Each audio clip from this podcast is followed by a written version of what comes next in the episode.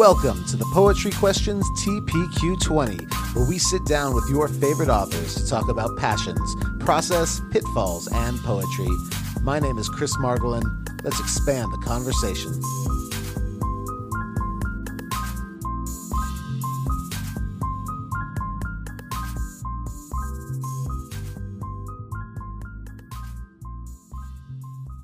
Hi.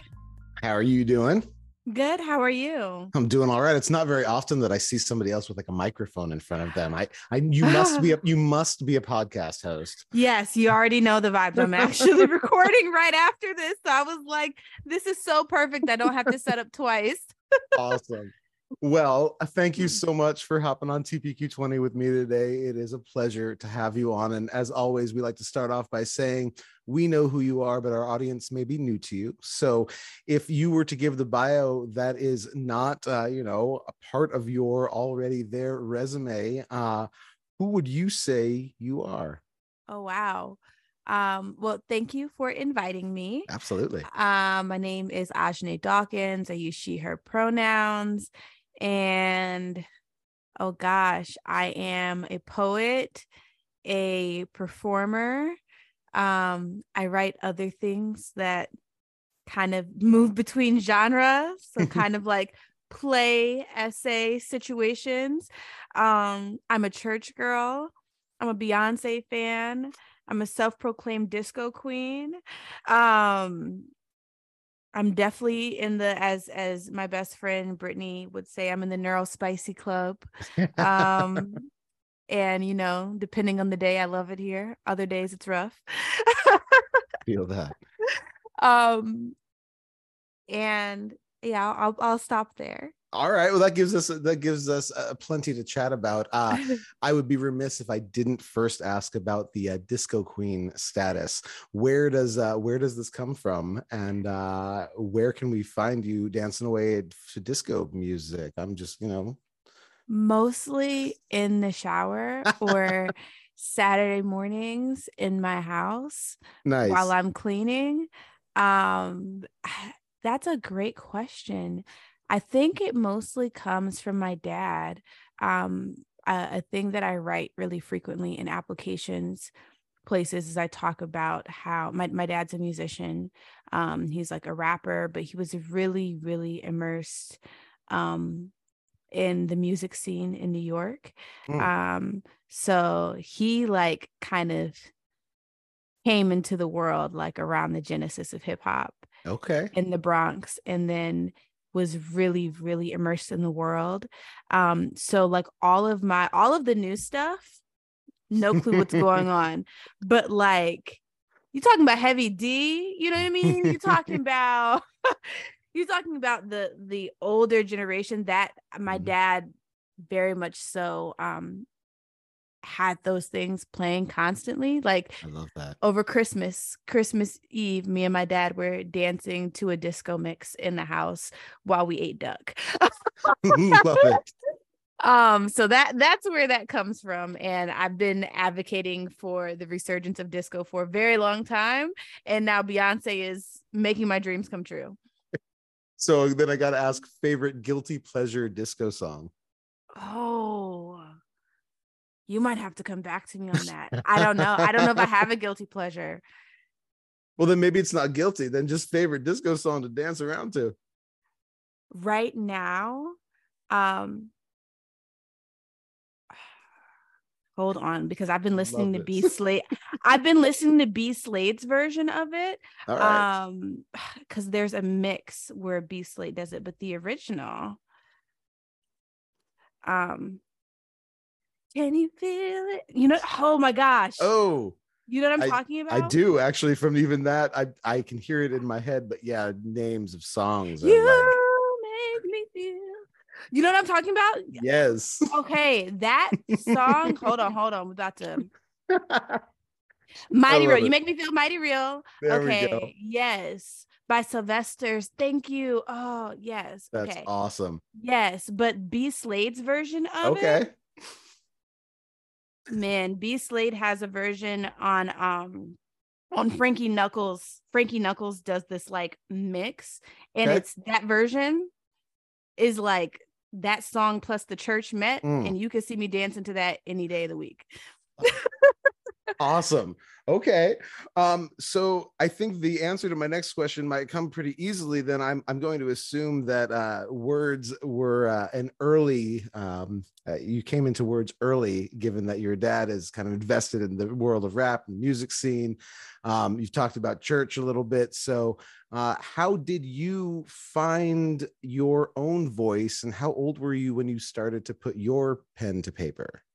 Oh gosh. Um I was young when I took an interest in writing. Um so uh, the, uh, it's like a twofold.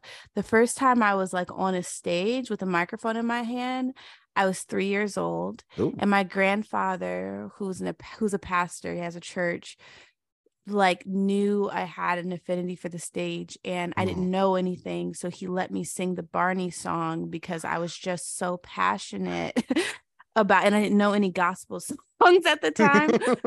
So there's that and then very early in like elementary school maybe like third or fourth grade we had to write our first like research essays.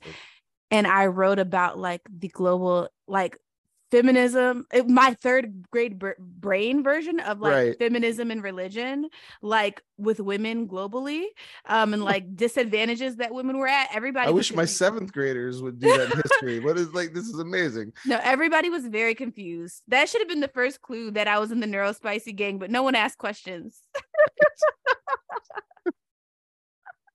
So did you did you ever I guess were you thinking maybe that you were going to head toward music or was poetry kind of the the direction that at least you were, you know, your artistic direction? Did you where were you heading?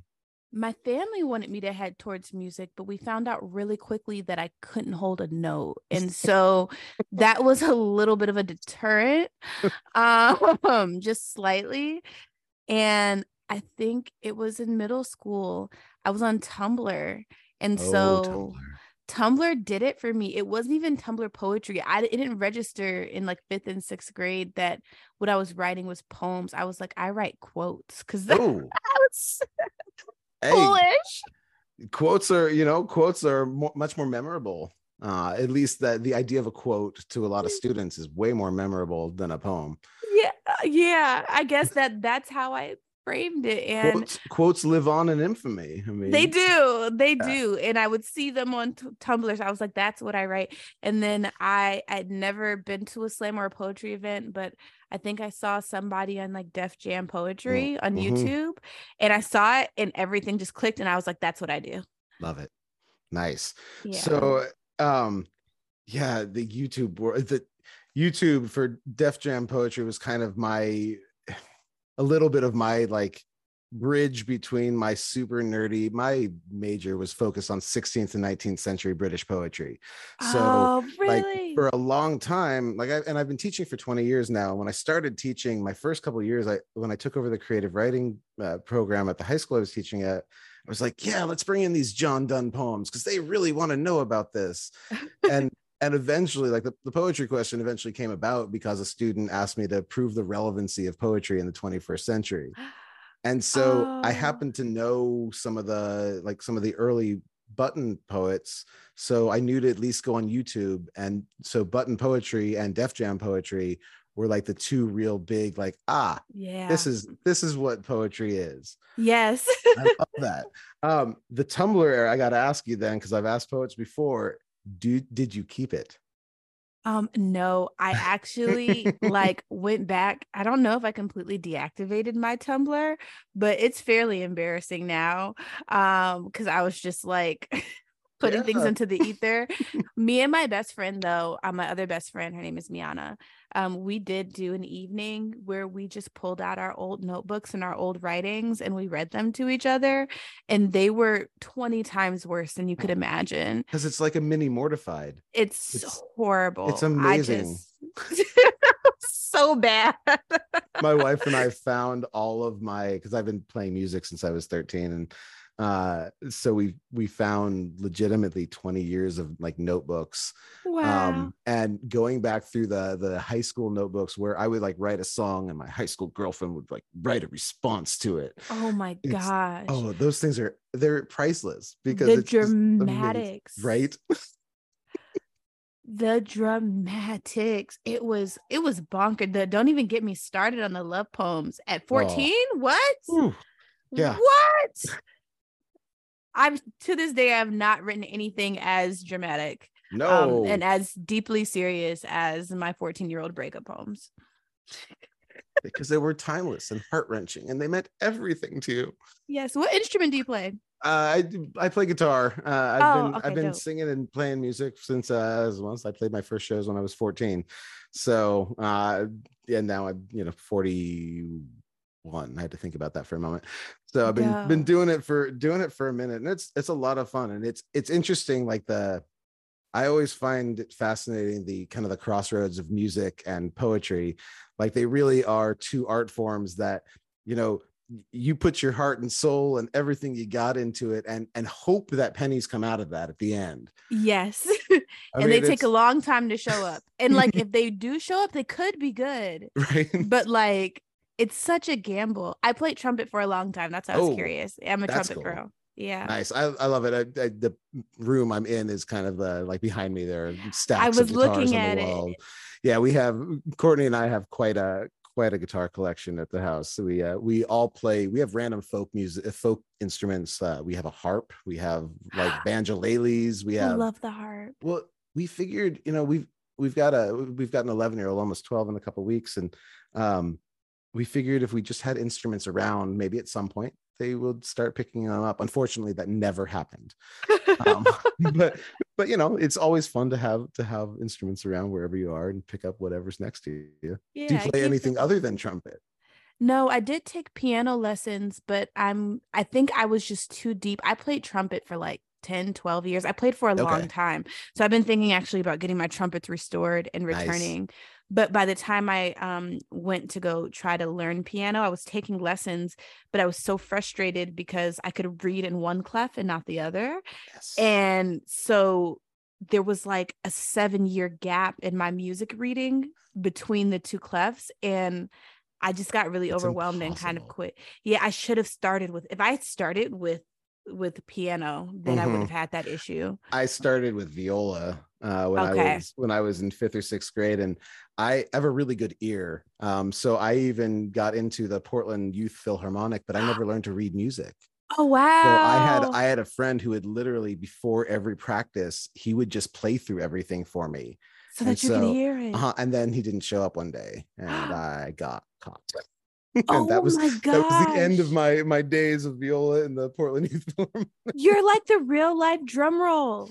it, it was it was a lot of fun it was uh it was it was fun it was it was a good moment or two of, and uh i mean music has always been a big part of like my world Yeah. so it, it was that was a a fun step but yeah reading different clefs is is I, it's over- bonkers. yeah i don't Have- i i don't even have that brain for different languages i so i, I yeah um Yeah. so uh i gotta ask you about verses because you've, had a, Yes. you've had a heck of a year We've had a good um, year. Yeah. so how how has it felt uh hosting verses? um let's see uh dream job can't believe i get paid to do this literally can't believe that i've been reading books and talking about and obsessing over poets for i don't know how many years and somebody was like yeah you could do that as a job and i was like Right. what that's crazy Who's been who's been your favorite interview so far on there? Have you had Oh. like a like one that was just like you never even imagined talking to this person? um I don't want to say favorite, but two I will say I'll name two conversations that I feel like haunt me. Ooh, Um one is our conversation with Naomi Shihab Nye ah, because we asked her like what would you tell your younger self and she was like it took her a really long time to like process it and she kind of came to terms with like I don't know that I, would tell my younger self anything because I lived the life of my dreams oh, and I was like, oh, sh-. and that idea has been screwing with me every am I living the life of my dreams? Like, because I was like, I got regrets from two days ago. like, you know what I mean? Like, dude, I have stuff I want to tell me from two days ago. Like, girl, get it together. And I'm like emotional just thinking about it. Like, mm-hmm. her saying that it literally shifted the way that I thought about my day to day and what I prioritize and um, what I love and what I'm putting my time into. Um, and why mm. like what what is yeah. the actual motivation there um and then the second one which uh it's on its way out so i guess it'll be out by the time this comes out is um just my conversation with Toi with Toi mm. Derricotte, which was can't even can't even describe it but um having a very candid conversation about death with somebody who is um in the I don't want to say in the second half of their life because she already corrected me on that. So she was like, "No, I'm in the final quarter."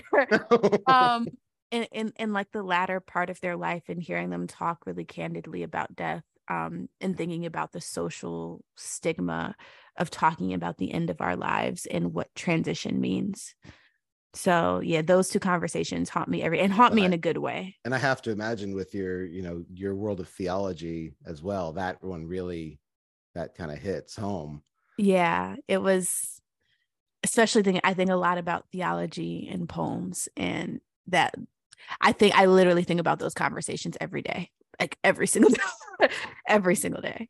Well, and and I, guess uh, question because I do, you know, my like I said, my background is you know that 16th to 19th century poetry, and and the early part of that, you see a lot of a lot of priests leaving the church um, mm-hmm. and moving to poetry yeah. Uh, as a way to ask questions, um, and I think that's that's kind of where my my love of of poetry really i think part of it comes from is you know i my my family is jewish but i've always considered myself an atheist. Mm-hmm. um, but my dad gave me the greatest advice ever when i was you know when i was 12 or 13 um, and i told him i was an atheist. His advice was if you're going to say that you better know all of the other religions so you can have a conversation about why.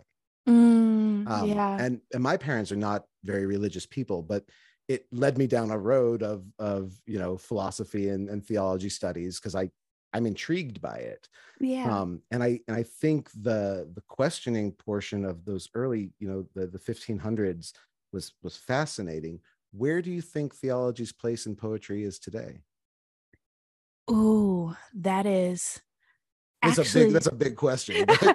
it's a big question, but it's a question I'm I'm constantly thinking about. And to, to be transparent about my lens, when I'm talking about poetry, 90% of what I'm talking about is contemporary Black poetry. And not mm-hmm. because I'm not studying other folks' work, but when I'm talking about it with theology, that is a lot of what I'm looking at. Um, right. So I've been doing some critical work, none of which is public, um, other than um, like some lectures I've given, which I don't, actually don't even think those are online. I've given mm. some lectures at some museums. Um, but right now I'm really, my obsession is in what it means to look at um, contemporary Black poetics, but also Black poetics through time past and, and present, and think about some of these works as sacred texts mm. that are doing um, a kind of theological work, even if they never mention God. Um, even if uh, there's no no mention of faith or spirit um, and to take them seriously as texts that are prophetic um, as take them seriously that as texts that are interpreting the divine will of god so um, uh, for my thesis at Randolph, um, I talk about Danez Smith's um, Summer Somewhere mm. as like an example of what it means for Black people to interpret um, like God's divine will for heaven and the idea that there might be a heaven where black people exist hmm. um that is made and informed by God responding to the suffering of black people on this earth and like what kind of like bump the rapture like that eschatology like bump you know the idea that people like we're just going to be sucked up one day like when right. I think about an eschatology for you know for uh, anybody who doesn't know is like the theological um uh thinking through or beliefs around what happens at the end of the world and okay. what happens in your transition to the mm. next life. Okay. So like the eschatology has been like the rapture and like the second coming which like I'm I'm a fairly orthodox Christian, depending on who you ask. Some people have disowned me, but that's okay. Um, so I like believe Jesus is coming back, but like I believe that poem is eschatology. I also believe that like God like can maybe will hopefully take Danez's poem and let it inform heaven. Um oh, I, I they would love that too. yeah, no, that yeah, I've I, have i have been telling them forever. I'm like, Danez, do you know what this work is doing?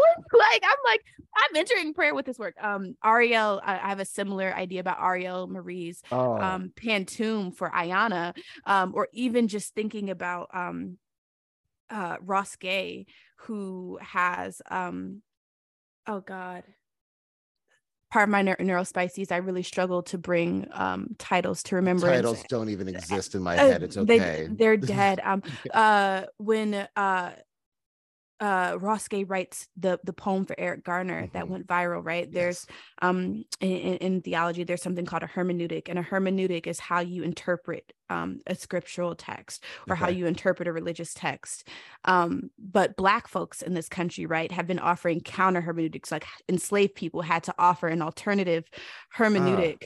Um, in order to advocate for their humanity. So they had to say, actually, you're interpreting Paul this way, but this is not how I interpret Paul. And so when Ross Gay is writing a poem about Eric Garner being a gardener, like working mm-hmm. in the mm-hmm. horticultural, like that's a counter hermeneutic because that's not the public narrative. And ah. like to to to reassign humanity for black folks or to reaffirm the humanity of black folks by reinterpreting a public narrative. To me that's divine work. That's mm. sacred work. Um so this is a really big question and like my thesis is like downloading in my head right now and the project is downloading in my head but that is the that's where i see poetry and the divine. Fascinating. I i appreciate the hell out of that response. It's it's incredible. Like that that's not a response that i i would have expected. I don't know what I expected, but that's that gives me so much to think about. And it's funny, I uh, Ross is coming up. Um, I'm interviewing Ross in a couple weeks, so now I'm gonna have to go back before that conversation and really take a look at that work and maybe ask that question of was that purposeful? Yeah, yeah. Oh, oh yeah. I love I love Ross Gay's work. Yeah, oh, absolutely. I love Ross Gay's work. Oh, that makes me so excited that he's coming oh, on here. Yeah, no, it's uh, I I'm blown away. That's you know when you talk about people that you never think that you get to interview.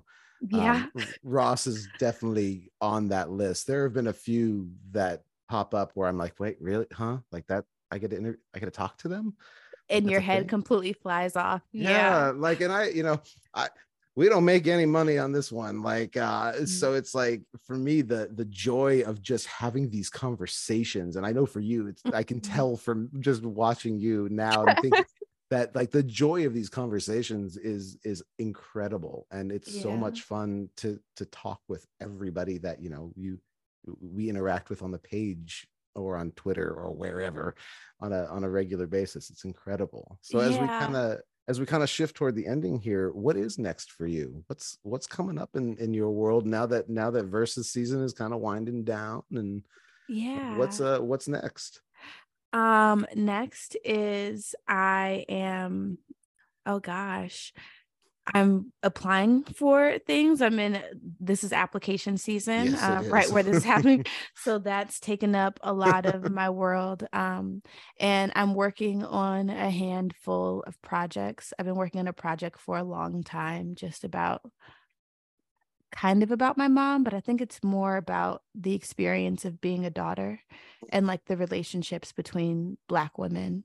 Um, and then I'm the other project I'm working on um, and and how full of like how how much of a full project there'll be um is still up in the air is uh looking at the black church and black poetics and black theologies and the way that specifically shapes how I look at poems um, and also kind of how the lived experiences of black women have shaped my theology uh, really frequently more than um, a man in a pulpit um, and I'm eating a lot of good food um, and that's that's coming awesome. up I'm planning my meals for the next few months and I'm so excited for them. That's fantastic. Thank you so much for hanging out today on TPQ20. This was this was wonderful to talk with you. I really Thank appreciated you. this conversation. Um, and I look forward to sending more and more people your direction as they listen. Um, and I will talk with you uh, soon, I'm sure. Have a great Absolutely. rest of the night. Thank you. You too. Bye-bye. Bye.